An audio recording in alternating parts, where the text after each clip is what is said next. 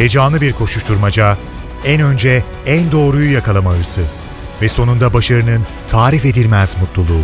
Manşetlerin perde arkası, habercilerin bilinmeyen öyküleri muhabirden de. Muhabirden şimdi başlıyor.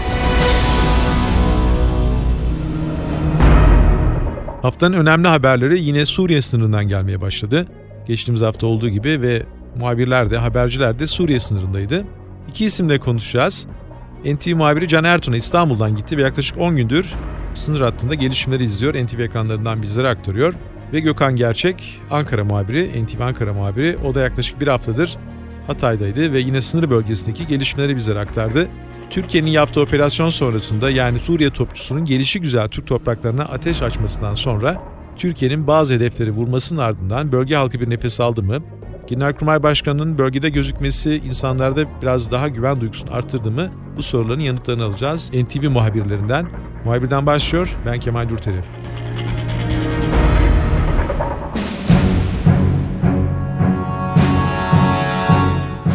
Bu haftada gözler Suriye sınırında oldu. Geçtiğimiz hafta Türk topçusu Türkiye'ye ateş eden bazı Suriye hedeflerini vurmuştu. Genelkurmay Başkanı da hafta içerisinde Suriye'yi ziyaret etti. Dolayısıyla yine Türkiye'nin gündeminde Suriye krizi vardı. NTV muhabiri Can Ertun'a uzun zamandır orada yaklaşık 10 gündür notlarını NTV ekranlarından bizimle paylaşıyor. Yoğun iş temposu içerisinde Can bize zaman ayırdı. Şimdi Suriye sınırındaki son durum nedir? Ee, insanların güvenlik endişesi giderildi mi? Genelkurmay Başkanı'nın da e, sınırda gezmesi insanları rahatlattı mı bölge halkını onları soracağız. Can e, biraz önce söylediğim gibi ilk sorum hakikaten merak ettiğim şu geçen hafta orada topçunun e, Suriye topçusunun hedefi şaşan belki de kasıtı işte soruşturma devam ediyor tam bilmiyoruz. Atışları bütün sınır e, bölgesinde gerginlik yaratmıştı. İnsanlarda tedirginlik yaratmıştı. Yaşamını yitirenler vardı. Bu haftayı nasıl geçirdi sınırdakiler? Açıkçası geçen haftada yaşananların endişesi haftanın ilk günlerinde bulunduğumuz nokta olan Şanlıurfa'nın Akçakale ilçesine ve sınıra yakın diğer köyleri etkisi altına almıştı. Hatırlanacağı üzere geçen hafta 5 kişi 4'ü aynı aileden olmak üzere hedefini şaşan bir top mermisi sonucu hayatını kaybetmişlerdi. Sınıra yaklaşık 150-200 metre uzaklıktaki bir evin köşesine düşmüştü bu top mermisi. O top mermisi eve isabet etmeden daha önce de e, çeşitli top mermileri sınırı geçerek Akçakale ilçesinin içindeki diğer noktaları vurmuşlardı. Toprak malzeme ofisinin geniş arazisi ve siloları da bu top mermilerin hedefi olan yerler arasındaydı. Sınırı geçmese bile top mermileri sınırın hemen yakınında infilakları devam ediyordu. En son pazar günü 16-25 sularında bir top mermisi daha Türkiye tarafına düştü. Toprak mahsulleri ofisinin bahçesine indi bu top mermisi ve endişeler yeniden yükseldi, arttı diyebiliriz. Pazar gününden itibaren pazartesi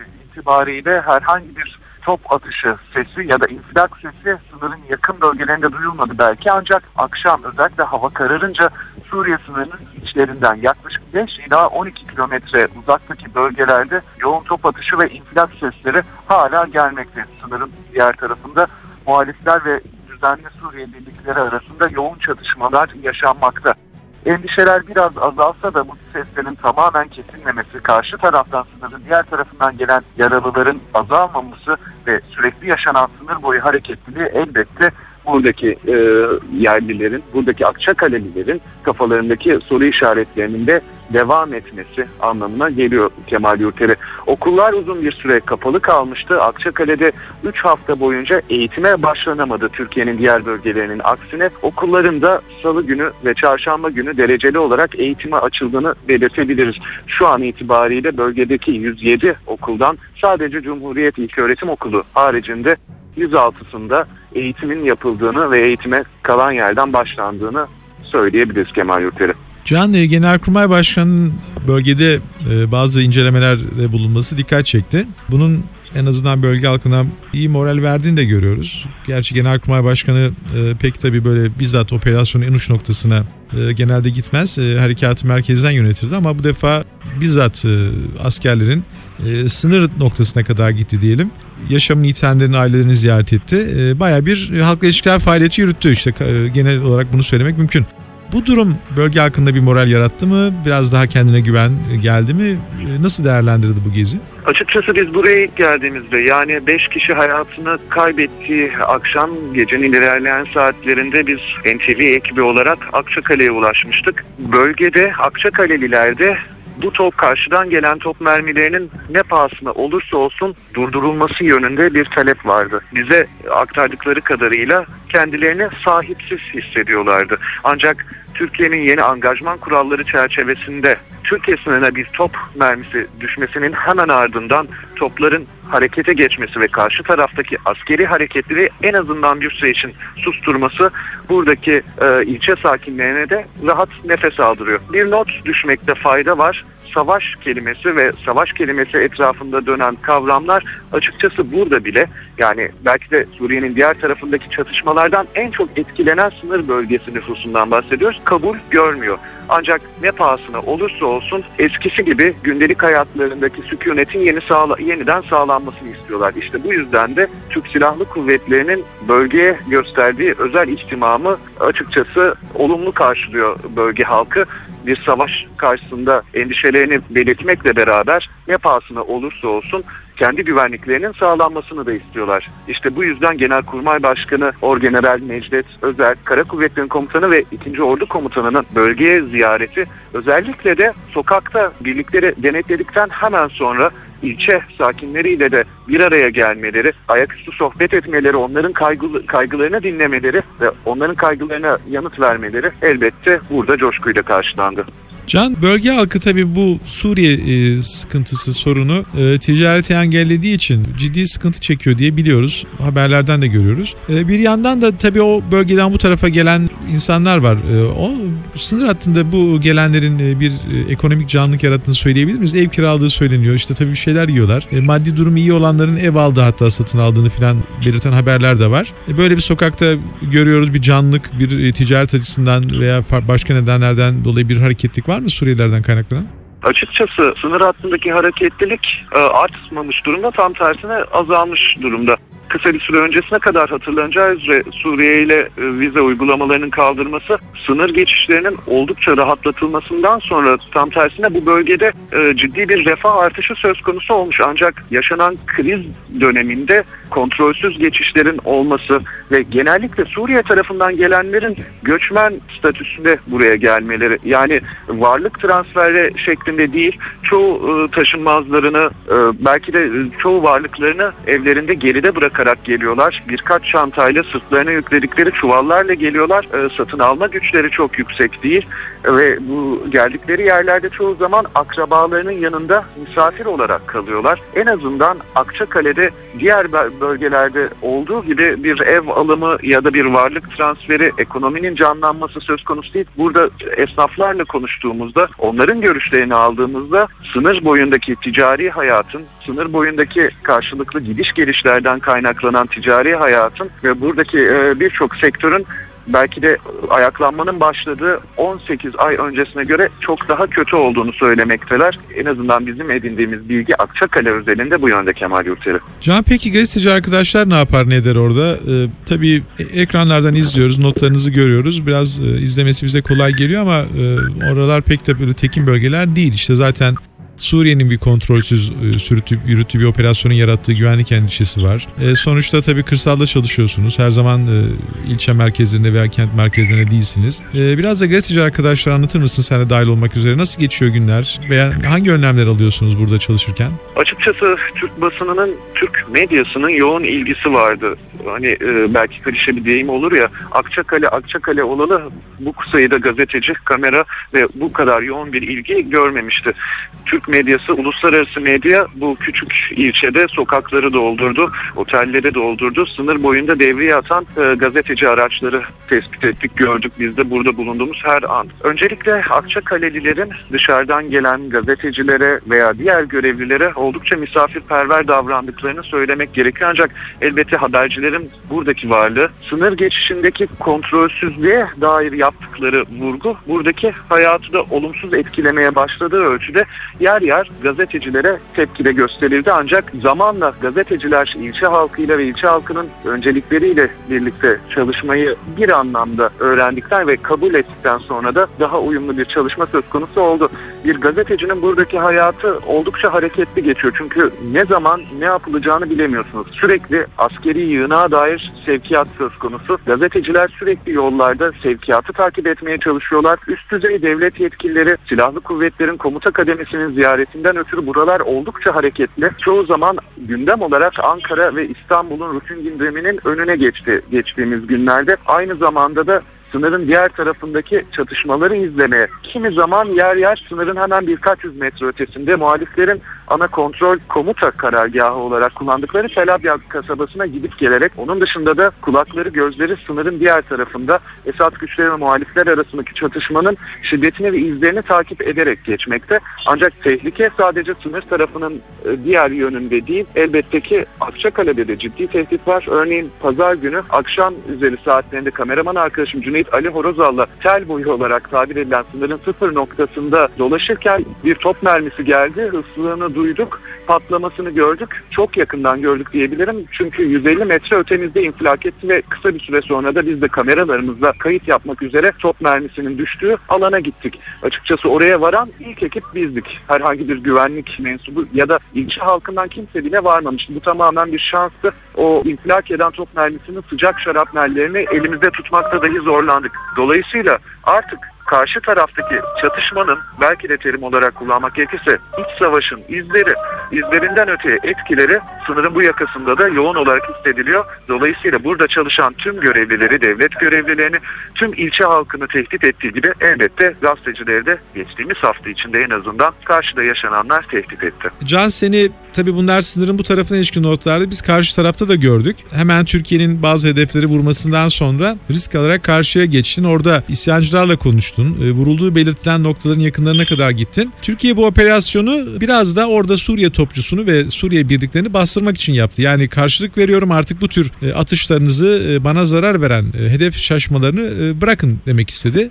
E, bazı hedeflerinde vuruldu. Zayiat verildi. Genelkurmay Başkanı tarafından açıklandı. Ancak isyancılar sanki biraz da Türkiye'nin biraz daha işin içerisine girdiğini ve kendilerine destek verdiğini falan düşünüyorlar gibi görünüyordu ekranlarda. Onlarda nasıl bir etki yaratmış bu e, karşı taraf yönelik operasyon? Türk topçusu Suriye mevzilerini dövdükten sonra hemen sonra geçtik biz Tel Abyad kasabasına ve oradaki muhaliflerle konuşma imkanı bulduk. Bize söyledikleri Türk toplarının devreye girmesinden bu yana en rahat günlerini geçirdikleri yönündeydi. Çünkü e, Türkiye kendini savunma amacı gütse de fiili bir belki de tampon bölge oluşumu yer yer küçük cepler şeklinde Suriye toplarının ve uzun menzilli silahlarının bulunduğu yerlerde yarat vaziyette. Suriye birliklerinin Tel Abyad kasabasının yaklaşık 12 kilometre ötesinde açıklık bir alanda durduğu, oraya mevzilendiği, daha fazla yaklaşmayı tercih etmediği yönünde bilgiler var. Açıkçası kolay kolay Tel Abyad kasabasını da yani Akçakale'nin birkaç yüz metre ötesinden başlayan kasabayı da vuramayacakları gibi bir durum söz konusu. Çünkü oraya ateşlenen havanlar ve topların Akçakale'ye Türkiye sınırına düşmesi çok muhtemel. Dolayısıyla uzun bir süredir böyle bir riski göz önüne göze alamıyorlar. Bu yönde bir harekat tarzını göz önüne almıyor Suriye ordusu. İşte bu durumda muhaliflere rahat nefes aldırıyor. Bizim gördüğümüz, konuştuğumuz kadarıyla edindiğimiz izlenimler bu yönde. Yani e, açıklanmış siyasi bir irade çerçevesinde gerçekleştirilmiş bir fiili tampon bölge bir tampon bölge olmasa bile Türk topçusunun karşı tarafa karşılık vermesi ve karşı tarafında Suriye ordusunda belli riskleri almaktan kaçınması aslında bir fiili tampon bölge oluşumuna yol açmış gibi gözükmekte Kemal Yurteri. NTV muhabiri Can Ertun'a Suriye sınırında uzun zamandır nöbetteydi. Bütün notlarını NTV ekranlarından bölgedeki gelişmeleri biz Can'dan öğreniyoruz. Can yoğun bir gündem içerisinde yine zaman ayırdı. Notlarını bizimle paylaştı. Can çok teşekkür ederim. Ben teşekkür ederim. İyi yayınlar.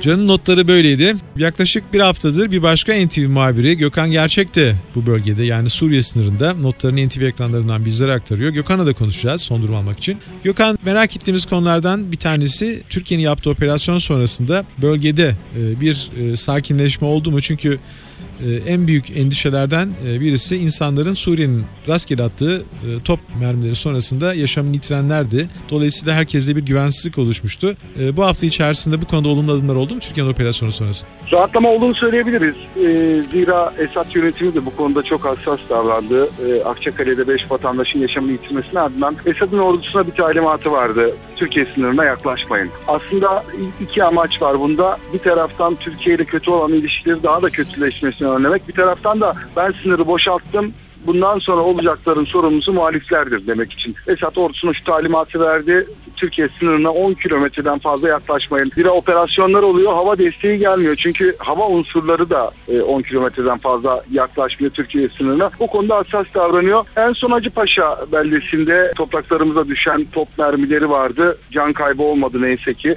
Pamuk toplayan işçilerin hemen yanına düştü. E, 35-40 pamuk işçisinin arasına düştü ama şans eseri ölen yere yaralanan olmadı. Çatışma o kadar yakın ki bize e, insan bu kadar top mermisinin düşmesi normal diyesi geliyor. Çünkü biz film izler gibi canlı savaşı izledik. Azmari kasabası Hacıpaşa beldesinin hemen cephesinde bulunan bir kasaba. 5 kilometre mesafe var ve o tepeler durmadan dövülüyor. Paralel yürüyen bu savaş, sınıra paralel yürüyen bu savaşta da havan topları bazen topraklarımıza düşebiliyor ama değişen angajman kuralları çerçevesinde bizim bulunduğumuz bölgelerden sık sık bölgede bizim topraklarımıza top mermisi düştüğü anda hemen derhal karşılık verildi. Savaşta çok şeyin değişeceğini söyleyebiliriz iç savaşta. Bizim gözlemimiz bu bir haftadır. Zira Azmarin kasabası Esad'a bağlı askerler tarafından kontrol altında tutulan bir kasaba. Onun dışında Derkuş bölgesi, Hamra, Salkin ve Harim bölgeleri bizim sınır hattı boyunca Suriye toprakları. Muhaliflerin amacı bu bölgelerin tamamını kontrol altına almak ama bunun çok da kolay olmayacağını söyleyebiliriz. Esad çünkü buraları çok güçlendirmiş, sırlı araçlarla koruyor. Çok sayıda sniper var. Evet bu operasyona, bu sınır hattındaki operasyona, sniper operasyonu, keskin nişancı operasyonu da desek doğru olur. Çünkü en büyük kozu Esad'ın bölgede çünkü ağır silahlarla operasyon yürütemeyeceği için sniperlar e, muhaliflerin korkulu rüyası diyebiliriz. Biz Asi Nehri'nde kafasından vurulmuş muhalifleri gördük. Genellikle göğüslerinden ve kafasından tek mermiyle vurulmuşlardı. İşte bunlar sniperlardı. Sniperların bulundukları bölgeye 4-5 kilometreden fazla yaklaşamıyor muhalifler. Bir taraftan da şehirler Esad askerleri tarafından korunurken bu anlattığımız Derkuş, Azmar, Hamra ve Salkin bölgelerinin çevresinde de Esad askerleri konuşlandırılmış durumda. Sıkışan muhaliflerin tek çıkış noktası var. O da Türkiye. Asi Nehri'ndeki o insanlık dramını getirdik, ekranlara getirdik. Hem yaralılar geliyor hem cenazeler geliyor. En az 50 en az 50 muhalif cenazesi geldi buraya. Söylediğim gibi hepsi kafasından vurulmuştu. Yüzün üzerinde yaralı geldi. Şu an için muhalifler o bölgede sıkışmış durumda ama halk da sıkışmış durumda. Hep bunu söylüyoruz. Savaşların belli bir amacı vardır ama halkın hiçbir amacı yoktur zarar gören hep halklardır. Özellikle kadın ve çocuklardır. Kadın ve çocukların dramına şahit olduk bölgede. O asi nehrinden tek tek kayıklarla geçmeye çalışıyorlar. Tabii ölüm korkusu, büyük panik. Kayık bulabiliyorlarsa kayıkla geçiyorlar. İki ucunda ip bulunan kayıklar bunlar. Bir tarafta muhalifler çekiyor. Bir taraftan Türkiye tarafında da muhaliflerin diğer grupları salları çekiyor ve özgürlüğe Türkiye geçerek kavuşuyorlar. Sal bulabilenler, şanslı olanlar tabii bu şekilde geçiyor. Bulamayanlar çocuklarıyla suya atlayan insanlar gördük. Yani büyük bir dram var. Muhalifler Muhaliflerin söylemiş şu şekilde Esad ordusu yakıp yıkıp geliyor. Bu nedenle çok daha büyük göçler olacak. Yani bu bölgeden bir göç dalgası beklentisi de var aslında. Bu çerçevede bizim bu taraftaki askeri birlikler de kontrolü sağlamak için güçlendiriliyor. E, büyük bir dram var.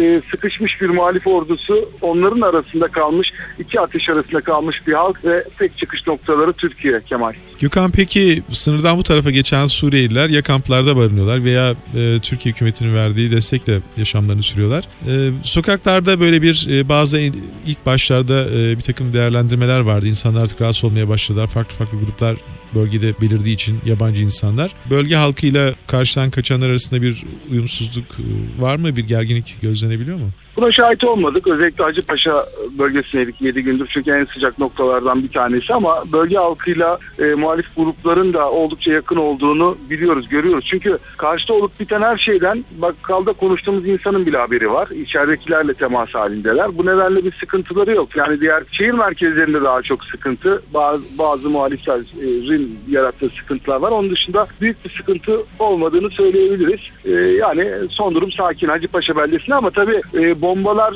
geldiği için insanlarda bir tedirginlik var. Çünkü büyük patlamalar oluyor. Gerçekten çok yakın Hacıpaşa beldesi. Akçakale'den bile yakın olduğunu söyleyebiliriz. Ya e, Zeytinlik araziye düşen bombalar var. Zeytinlik araziye düşmese Hacıpaşa beldesine düşse belki insanlar burada da ölecek. Bu nedenle her an bir sıkıntı çıkabilir. Düşebilecek her bomba burada bir gerginliğe, sıkıntıya sebep olabilir. Bu nedenle halkın çok da rahat olduğunu söyleyemeyiz bu konuda. Çünkü çatışmadan rahatsızlar. Artık bu sürecin bir an önce tamamlanmasını da bekliyor. Artık sıkılmışlar patlama seslerinden. Türkiye sıçramasından bu olumsuzlukların, savaşın büyük endişeleri var. Daha çok o yorumları yapıyorlar. Türkiye bu işe müdahale olmasın şeklinde yorumları var. Ee, yani tedirginler, rahat değiller diyebiliriz Kemal. Gökhan çok teşekkür ederim. Kolay gelsin. Ben teşekkür ederim Kemal. Muhabirden de bu hafta Suriye'ye yakından baktık. İki muhabirle uzun zamandır olay yerinde bulunan, sınır hattında bulunan iki muhabirden notlarını aldık. Ben Kemal Yurteri, muhabirden de yeniden görüşmek üzere. Hoşçakalın. Haberi değil de haberin hikayesi için şimdi onlara kulak verme zamanı. Muhabirden NTV Radyo'da.